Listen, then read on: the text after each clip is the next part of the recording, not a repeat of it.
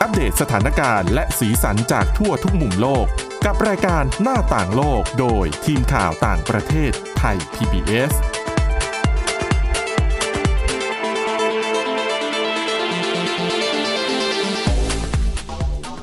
สวัสดีค่ะคุณผู้ฟังขอต้อนรับเข้าสู่รายการหน้าต่างโลกค่ะสำหรับวันนี้นะคะ พบกับคุณวินิษฐาจิตกรีและดิฉันสวรักษ์จากวิวัฒนาคุณค่ะ สวัสดีค่ะ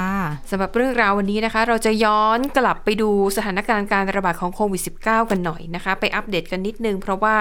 นี่ก็ 2 ปีกว่าเข้าไปแล้วนะคะเออหลาย ๆ ประเทศเนี่ยเริ่มทยอยเปิดประเทศไปแล้วในฝั่งยุโรปเนี่ยเปิดก่อนเพื่อนเลยนะคะ แล้วก็ในเอเชียในอาเซียนเนี่ยก็ค่อย ๆ ทยอยเปิดกันไป ทีนี้ล่าสุดค่ะ คือเขามีการสำรวจนะคะสถานการณ์การระบาดของสายพันธุ์โอมิครอน ค่ะ นะคะทั้งในยุโรปแล้วก็ในสหรัฐอเมริกาเนี่ยเดี๋ยวไปติดตามกันหน่อยว่าตกลงภาพรวมตอนนี้เนี่ยสถานมันสถานการณ์มันเป็นอย่างไร มันยังคงน่ากังวลอยู่หรือไม่นะคะ จริง ๆ สถานการณ์ในยุโรปเราอาจจะเห็นหลาย ๆ คนก็คนไทยเราเนี่ยแหละเนาะ ค่ะ พอไทยผ่อนคลายมาตรการเดือนนี้เนี่ยก็โหบินกันเป็นว่าเล่น อืมใช่ ไปเที่ยวยุโรปมันก็เข้าได้แล้วอะนะคะ ค่ะ ส่วนสถานการณ์ในยุโรปเนี่ยก็มีรายงานมาจากทางกรรมาธิการยุโรปนะคะ มีการสำรวจเรื่องเกี่ยวกับโควิด -19 และผลตัวเลขเนี่ยน่าสนใจเหมือนกันบอกว่า ถ้าดูประชากรยุโรปทั้งหมดเนี่ยนะ ทั้งสหภาพยุโรป เขาประเมินว่าตอนนี้น่าจะมีคนที่ติดเชื้อโควิด -19 ไปแล้วเนี่ย อยู่ระหว่าง 60-80%ด้วยกันนะคะ อืมค่ะ อืมซึ่งช่วงนี้ก็เรียกได้ว่าเป็นช่วงหลังจากระยะฉุกเฉินแล้วนั่นแหละ ซึ่งก็ไม่ได้มีการมารายงานตัวเลขรายวันกันแล้วว่าเอาประเทศไหนติด เขาเลิ วั ก นนัละเท่า บ ไหแล้ร่วใช่ไหม เลิกกันแล้ว ค่ะ อาจจะนับอยู่แต่ว่าไม่ได้มารายงาน ไม่ได้ประกาศแบบทุกเช้า ใช่ ทุกเจ็ดโมงเช้าอะไรแบบนี้ แต่ทาง ประมาณ การก็ นั้น มีสถิติบันทึกไว้ ใช่ค่ะแล้วก็จะเน้นในเรื่องของเออคนเสียชีวิต หรือว่าคนป่วยหนักอะไรอย่างนี้ซะมากกว่านะคะ อืมค่ะ แต่เท่าที่เห็นภาพรวมเนี่ยไปตามเรื่องอื่นกันหมดละ อืม นะ ซึ่ง อ่ะจำนวนนี้ 60ถึง80เปอร์เซ็นเนี่ย ก็ถ้าเจาะลึกลงไปกว่านั้น ถ้าดูจำนวนคนที่ อ่า มีรายงานว่าติดเชื้อ คือยืนยัน แล้วก็ตัวเลขเนี่ยเข้าฐานข้อมูลสถิติของทางรัฐเนี่ย ค่ะ ติดเชื้อแล้ว แล้วก็หายแล้วเนี่ย ก็ประมาณ 30%ของประชากรยุโรปทั้งหมด ค่ะ แต่ถ้าเกิดว่าลองบวกเอาการติดเชื้อที่ไม่ได้มีการตรวจ แล้วก็เอาข้อมูลเข้าระบบไปด้วยเนี่ยเขาบอกว่าอาจจะสูงถึงประมาณ 77%ของประชากรยุโรปทั้งหมด ซึ่งนั่นก็เท่ากับประมาณ 350 ล้านคน อืม อืม ก็ไม่แปลกหลังจากที่เห็นตัวเลขการระบาดมาตลอด 2 ปีกว่าเนาะ ค่ะ แต่ว่าระยะหลังเนี่ยนะคะต้องยอมรับว่าเรื่องการระบาดมันก็ คืออาจจะพูดได้ไม่เต็มปากว่ามันลดลง แต่อาการความรุนแรง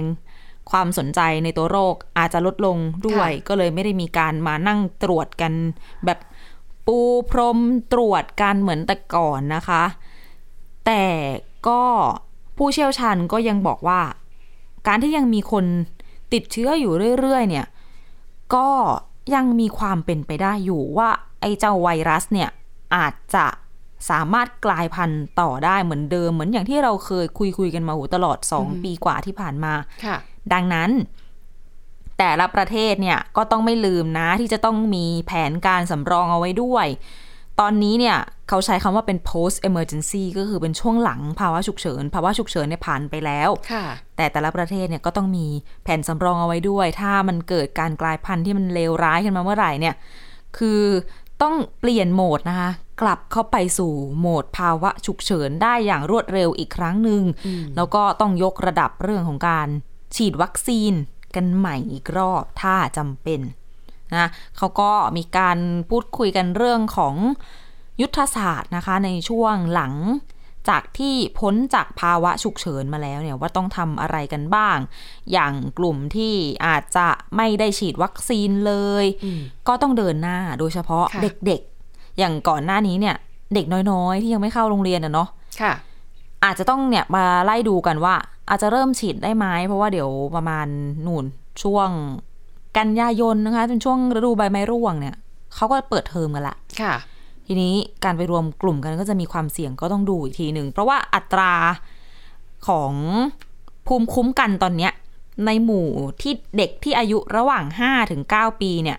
อัตราการมีภูมิคุ้มกันอยู่ไม่ถึง 15%เท่านั้นเองนะคะ อืมค่ะ เออซึ่ง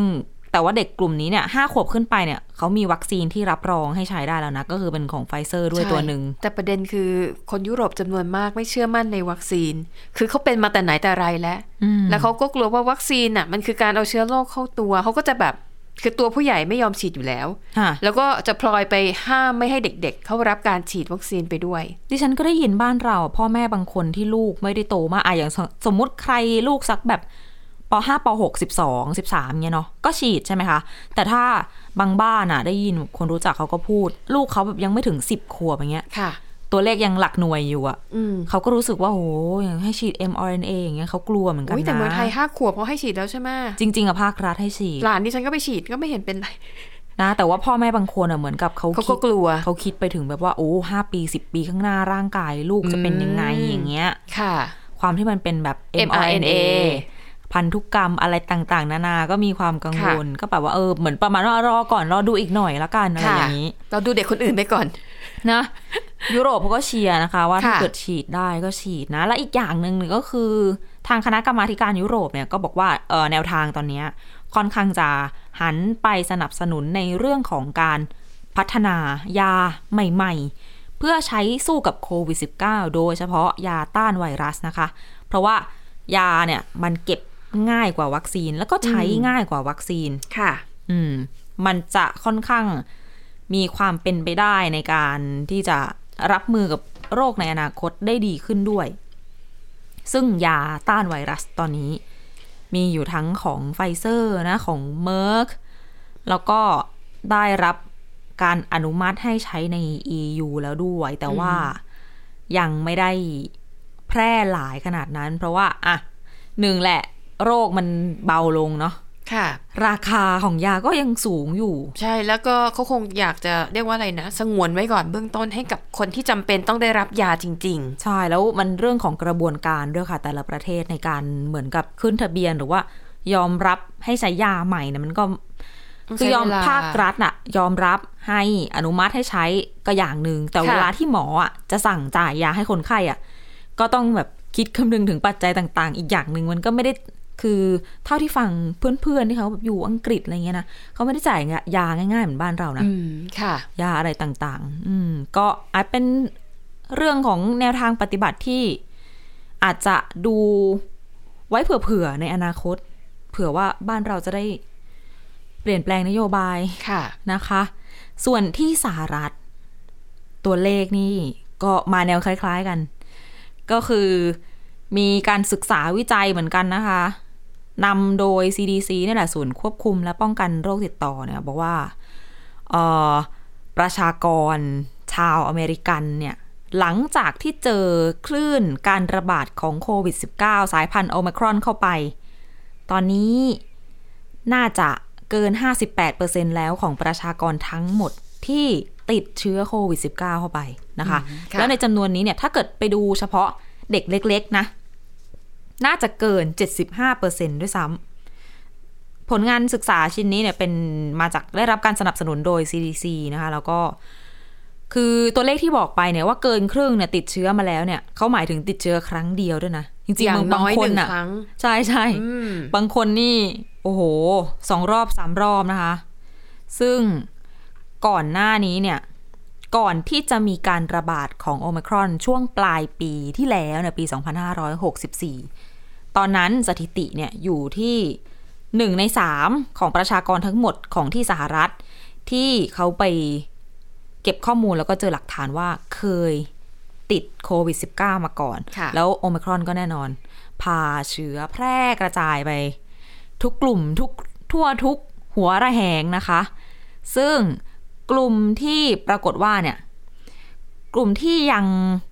ไม่ได้ฉีดวัคซีน ก็คือ ค่ะ กลุ่มที่มีอัตราการติดเชื้อมากที่สุด กลุ่มที่ว่านี้ก็คือเด็กเล็กแล้วก็วัยรุ่น อืม ส่วนกลุ่มไหน ค่ะ ติดเชื้อน้อยสุด ก็คือกลุ่มที่ฉีดวัคซีนหนักๆที่สุดก็คืออายุ 65 ปีขึ้นไป ค่ะ หนักที่สุดนี่คือแบบไม่ใช่ 2 เข็มนะสามแล้วสี่ คือ แล้ เป็ ว นกลุ่มที่จะได้รับวัคซีนเป็นอันดับแรก แล้ แล้ว ว ก็ ก็ทั้งเข็มทั้งเข็มพื้นฐานทั้งเข็มกระตุ้นเนี่ยเขาจะให้ผู้สูงอายุ 65 ปี ขึ้นไปได้ก่อนในกลุ่มแรกกลุ่มนี้ก็เลยถือว่าปลอดภัยที่สุด ใช่ เพราะ แล้ว เป็นกลุ่มที่เสี่ยงที่สุดด้วย อืมจริง ๆ ส่วนมากเท่าที่เห็นคนกลุ่มสูงอายุเองก็ค่อนข้างจะมีความยินดีที่จะได้ไปฉีดวัคซีนนะ ค่ะ ตรงกันข้ามกับเด็ก ๆ ที่พ่อแม่อาจจะมองถึงระยะยาวในการโตไปเดี๋ยวอุ๊ยบางคนถึงกับแบบเอ้ยเดี๋ยวเป็นมะเร็งอะไรอ ไม่ ย่าง แต่ งี้ เด็กเนี่ยเป็นกลุ่มท้าย ๆ เลยนะ ใช่ ที่ที่หลาย ๆ ประเทศเนี่ย อนุมัติให้ฉีดเหมือน ค่ะ แบบอาฉีดผู้ใหญ่ไปก่อน แล้ว อืม เด็กเนี่ยคือเป็นกลุ่มสุดท้ายดังนั้น เด็กก็ต้องเป็นกลุ่มที่ได้ฉีดน้อยอยู่แล้ว อันนี้ก็เข้าใจได้ และยังไม่นับที่ไม่ยอมไปฉีดอีก ก็อีกเรื่องหนึ่ง าทั้งตัว อาประ เด็ก อบ เอน งแล้วก็พ่อแม่อาจจะเด็กบางคนอาจจะไม่ยอมฉีดนะกลัวเจ็บ อ๋อใช่ เป็นดิฉันดิฉันก็กลัวค่ะ เหตุผลง่ายนิดเดียวเด็กกลัวเจ็บ ใช่ไหม ค่ะ นะซึ่งช่วงเดือนธันวาคมถึงกุมภาพันธ์ที่ผ่านมาช่วงที่โอมครอนระบาดหนักเนี่ยนะ ค่ะ คะ เจอว่าเด็กๆอายุต่ำกว่า 11 ขวบลงไปเนี่ย มีแอนติบอดีของโควิด -19 ที่เกิดจากการติดโควิด -19 เนี่ยอยู่ในเลือด ซึ่งแปลว่า 75% ต้องเคยติดเชื้อ ใช่แปลว่าต้องเคยติดเชื้อ แต่ทีนี้บางคนอาจจะตั้งคำถามว่า เอ้า ไปฉีดวัคซีนมา ก็มีแอนติบอดีเหมือนกันนี่ อืม แต่ว่างานวิจัยเนี่ยเขาบอกว่าเขาอะเจาะเลือดมาเนี่ยเขาดูเฉพาะแอนติบอดีตัวที่ร่างกายเราอะมันสร้างขึ้นเพื่อสร้างขึ้นเมื่อเราเจอกับเชื้อโควิด -19 ที่มันบุกรุกร่างกายของเราเข้าไป ไม่ใช่ชนิดที่เกิดจากการฉีดวัคซีนแล้วไปกระตุ้นให้ร่างกายสร้างภูมิคุ้มกันขึ้น ดังนั้น ค่ะ ผลเนี่ย ไม่ต้องกลัวว่ามันไม่แม่นยำหรือ75%กว่าๆของเด็ก ๆ ที่อายุไม่เกิน 11 ขวบเนี่ย ติดแล้วแน่นอน ก็ไม่ได้ไม่น่าแปลกใจ อืม เนาะอย่าง สำหรับกลุ่มเด็ก ค่ะ ๆด้วยไม่ว่าจะเป็นเรื่องการระวังตัวหรือการใช้ชีวิตจับกลุ่มเล่นกันอะไรต่างๆ โอ้แล้วเด็กห้ามไม่ได้หรอก ใช่ไหม ใช่ไหมเล่นกันมันก็นัวไปหมดนะหน้ากงหน้ากากก็แบบหลุด นัว ลุ่ย จริง เหงื่อน้ำลงน้ำลายมันก็แบบว่าพัวพันกันไปหมด ไม่ต้องพูดถึงเด็กผู้ใหญ่ ค่ะ เราอะยังเผลอเลย ค่ะ หน้าประสาอะไรกับเด็กนะคะ อืม ตัวเลขนี้มันก็เพิ่มขึ้นจากช่วงก่อนหน้านี้ที่มี คือเขาก็ศึกษามาเป็นระยะระยะนะตอนแรก ๆ ตัวเลขก็จะอยู่หลักที่ประมาณแบบ40กว่าเปอร์เซ็นต์ ค่ะ ห้าสิบกว่าเปอร์เซ็นต์พอมาเจอโอมครอนเนี่ยพุ่งมา 70 กว่า อืม ก็ชัดเจนถึงอัตราการระบาดที่มันเพิ่มขึ้น ได้อื้อหืออย่างก้าวกระโดดมากของโอมครอน ค่ะ จริง ๆ เนี่ย ตัวเลขแบบนี้ก็แหมหลายคนสงสัยว่าแล้วโอมครอนก็มีสายพันธุ์ย่อยอีกอะไรอีก ค่ะ ปรากฏว่าข้อมูลเนี่ยนะคะ ตัวโอมิครอนตัวเริ่มต้นเลยไอ้เจ้า BA.1 เนี่ยสายพันธุ์เนี้ยปรากฏว่าเป็นแค่3%เเท่านั้นนะคะของการระบาดในสหรัฐ แต่ว่าตัวที่ระบาดเยอะเนี่ยเป็นตัวสายพันธุ์ที่ย่อยลงไปเป็นเป็นลูกของโอมิครอนอีกทีหนึ่งอะ อืม BA จุดสองจุดหนึ่งสองหนึ่งหรือว่า ค่ะ BA จุดสองอะไรอย่างเงี้ย อันเนี้ยคืออัตราการระบาดทั่วสหรัฐเนี่ยประมาณ 30%ได้ อืม เออแล้วมันก็ระบาดได้ดีกว่าเจ้าโอมิครอนตัวเดิมด้วยโควิด -19 มันก็ยังเก่งอยู่นะ ค่ะ ในเรื่องของการระบาด ตอนนี้สถิตินะคะ เรื่องของการฉีดวัคซีนในสหรัฐเนี่ย ฉีดครบเข็มกันแล้วในสหรัฐเนี่ยเกิน 66%ไปละ ค่ะ แล้วก็อีก 46%ฉีดบูสเตอร์เรียบร้อยข้อมูลจากรัฐบาลสหรัฐนะคะ อืม จริงๆตัวเลขก็ยังไม่ได้เยอะเท่าฝั่งยุโรป อืม เพราะถ้าดูก็ยังมีคนที่ยังต่อต้านวัคซีนอยู่จำนวนไม่น้อยนะคะ อืมฮึ ต้องยอมรับเรื่องนี้แต่ว่า ค่ะ มันอาจมันไม่มีใครพูดถึง herd immunity กันแล้วเนาะภูมิคุ้มกันหมู่เนี่ยเหมือนแบบเราลืมคำนี้กันไปละ ใช่ เพราะว่าความที่โรคมันเปลี่ยนสายพันธุ์ไปเรื่อยๆเรื่อยๆ มันดูเหมือนกับ ไม่ได้จะบอกว่าไม่มีประโยชน์ก็ไม่เชิง หรือตกลงมันเกิดขึ้นแล้ว แต่อาจจะเป็นภูมิคุ้มกันของสายพันธุ์เริ่มต้น จริงๆ สายพันธุ์ช่วงแรก ๆ จาก อันนั้นก็น่าจะ อู่ฮั่ ใช่ อะไรแบบนั้น แต่พอไวรัสกลายพันธุ์ไปเรื่อยๆ ภูมิคุ้มกันที่มันเคยเกิดขึ้นก็อาจจะเอาไม่อยู่ คือเราต้องมา หรือ โฟ เปล่า กัสโฟกัสที่วัคซีนด้วยแล้วล่ะ ค่ะ คือไม่ใช่หวังแต่ภูมิ หวัง คุ้ม ว่า กัน ธร ห รม มู่อย่า ชาง ติ เดียว เนี่ย ไม่ทัน ไม่ไม่ได้ละ ค่ะ ยังไงก็นั่นแหละค่ะ ทางออกเดิมก็คือวัคซีน แล้วก็ถ้าระวังให้ไม่ติดได้ก็จะดีที่สุดนะคะ เพราะว่าลองโควิดเนี่ย ค่ะ ก็เป็นประเด็นที่โอ้โหน่าต้องศึกษากันไปอีกยาว อืมฮึใช่แล้วค่ะอ่ะว่าว่าด้วยเรื่องของสถานการณ์การระบาดของโควิด -19 นะคะในฝั่งยุโรปและสหรัฐอเมริกาแล้ว มาต่อกันอีกเรื่องหนึ่งเรื่องนี้น่าสนใจค่ะมันเกี่ยวข้องกับการทำสงครามในยูเครน อันนี้ดิฉันเพิ่งอ่านเจอนะ คุณวินิษฐายังไม่รู้ดิฉันเอาประเด็นนี้เข้ามาด้วย ๆ โอ้โห นะคะ เป็นบทวิเคราะห์จาก CNN ค่ะ เขาบอกว่า เขาพบว่าสาเหตุหนึ่งที่ทำให้รัสเซียเนี่ยเพลียงพล้ำในสงครามยูเครน นั่นก็คือปัญหาเรื่องของรถถังของรัสเซียเอง หึ มันเป็นข้อข้อบกพร่องในการออกแบบรถถัง อืม นะคะ ซึ่งเอ่ออธิบายยังไงดี มันมีคำว่า Jack in the box Jack in the box เนี่ยมันเป็นมันเป็นศัพท์ศัพท์ศัพท์เฉพาะที่ ค่ะ เขาใช้อธิบายถึงความบกพร่องในการออกแบบรถถังของรัสเซียนะคะ อ่า คือเขาบอกว่าปัญหาของรถถังที่รัสเซียใช้บุกยูเครนตอนเนี้ยส่วนใหญ่เลยก็คือว่า รถถังเนี่ยพอด้านบนมันก็จะมี ไอ้ที่มันใช้ยิงปืนใช่ไหมคุณวินิษฐา ค่ะ ที่มันจะแบบเป็นกระบอกปืนยื่นยาวๆออกมา อืม แล้วเขาบอกว่าลักษณะการออกแบบเนี่ย ไอ้ใต้ฐานที่เป็นฐานยิงปืนนะคะ ค่ะ เขาจะเอาไว้เก็บกระสุนหรือระเบิดที่ป้อนเข้าไปในปืนของรถถัง อ่า นะคะ ไอ้ตัวนั้นแหละ ปรากฏว่าการออกแบบเนี่ยคือ ไอ้ตัวที่มันใช้เก็บกระสุนระเบิดเนี่ย ค่ะ มันดันอยู่ในตัวห้องผู้โดยสารของรถถังด้วย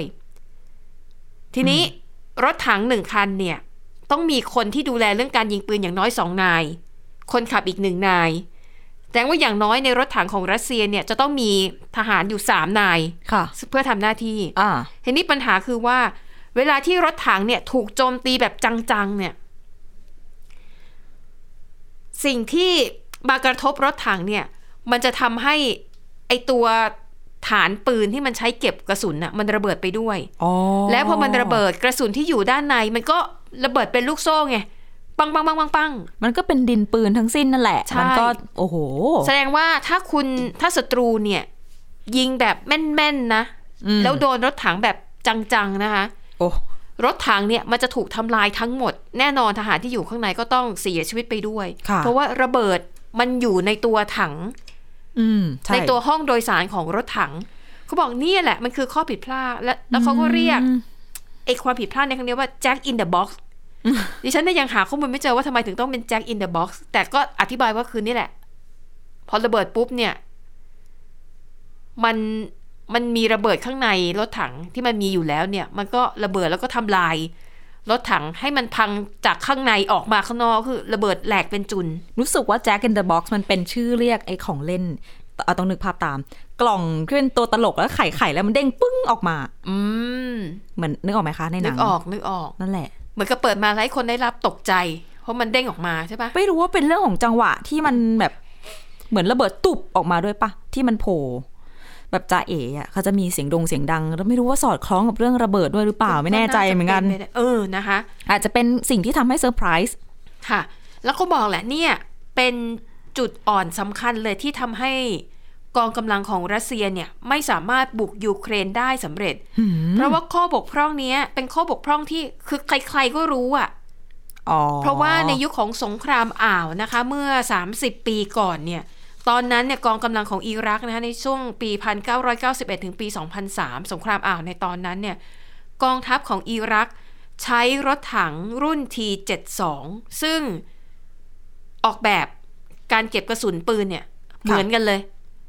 อืม ดังนั้นเนี่ยพอถูกโจมตีทีนึงเนี่ยคือกลายเป็นรถถังอะพังเสียหายทั้งหมดและทหารก็เสียชีวิตด้วย ค่ะ เสียทั้งรถถังเสียทั้งกำลังคน แล้วมันไม่ใช่แค่คนเดียวด้วยนะแบบเนี้ย ใช่นะคะ เบื้องต้นเนี่ยนะคะ รัฐมนตรีกระทรวงกลาโหมของอังกฤษค่ะประเมินว่ารัสเซียเนี่ยน่าจะ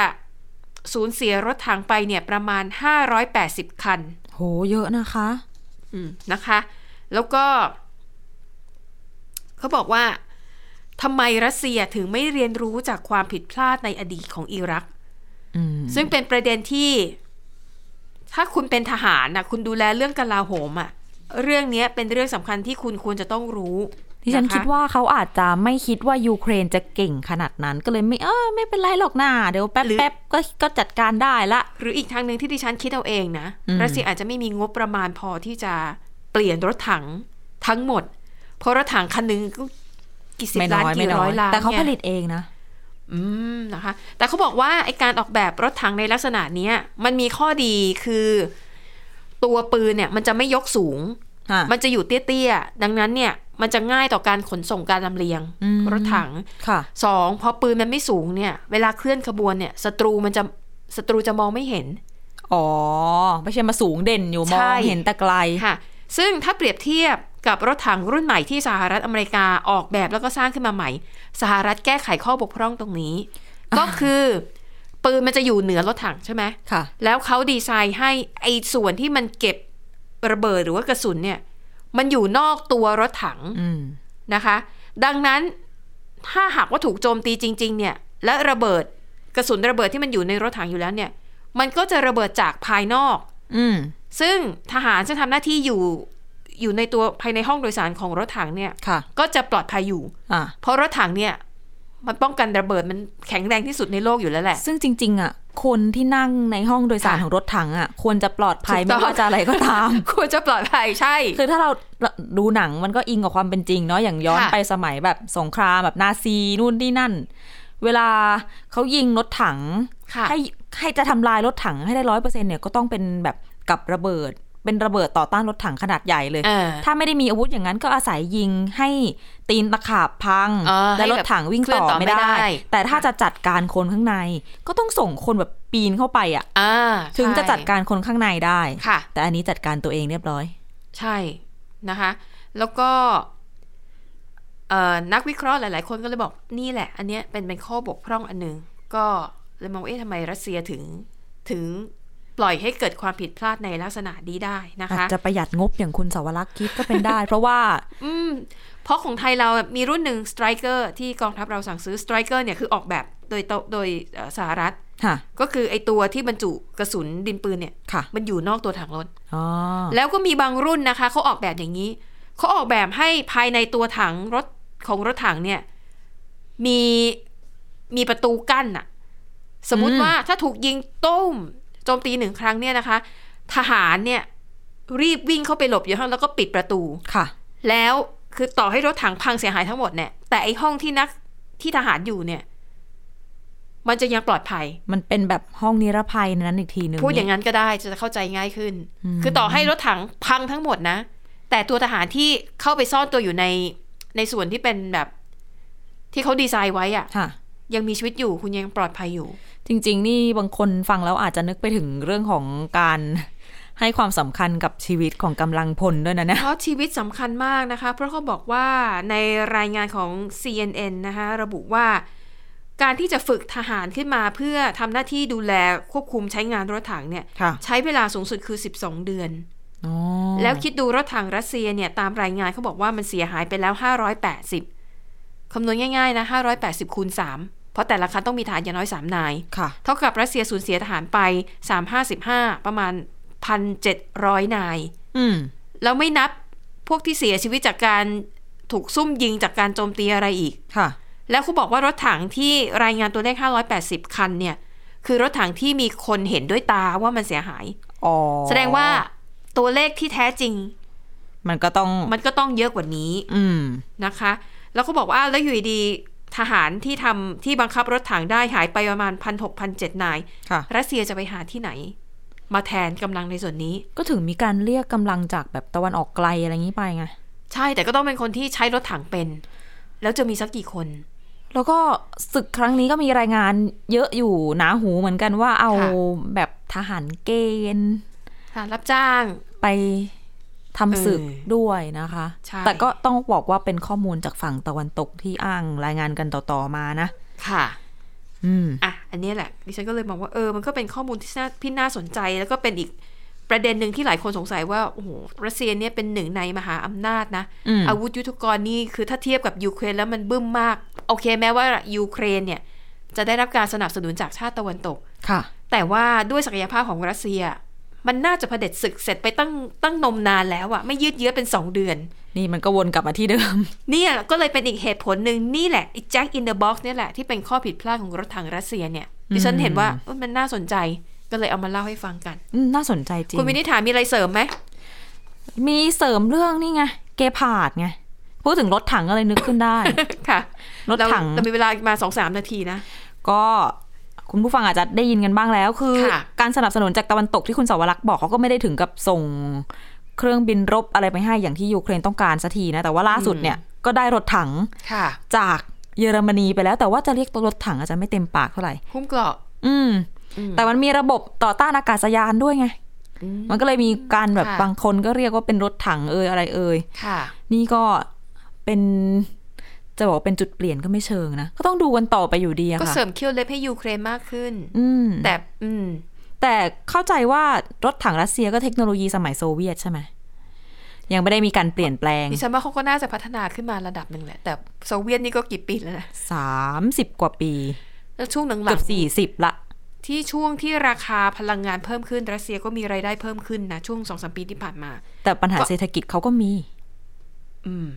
ใช่ไหมในขณะเดียวกัน เราก็ไม่รู้ตื้นลึกหนาบาง เพราะว่าอย่าลืมว่าข่าวที่เราได้ยินจากเขาก็จะเป็นข่าวที่เขาคัดแล้วเท่านั้น ถูกต้องนะคะอ่ะและทั้งหมดนี้ค่ะก็คือเรื่องราวที่พวกเรานำมาเสนอนะคะ หวังว่าจะเป็นประโยชน์คุณผู้ฟังบ้างไม่มากก็น้อย วันนี้หมดเวลาแล้วขอบคุณสำหรับการติดตามค่ะ เราสองคนและทีมงานลาไปก่อนพบกันใหม่ตอนหน้า สวัสดีค่ะ สวัสดีค่ะ Thai PBS podcast. View the world via the voice.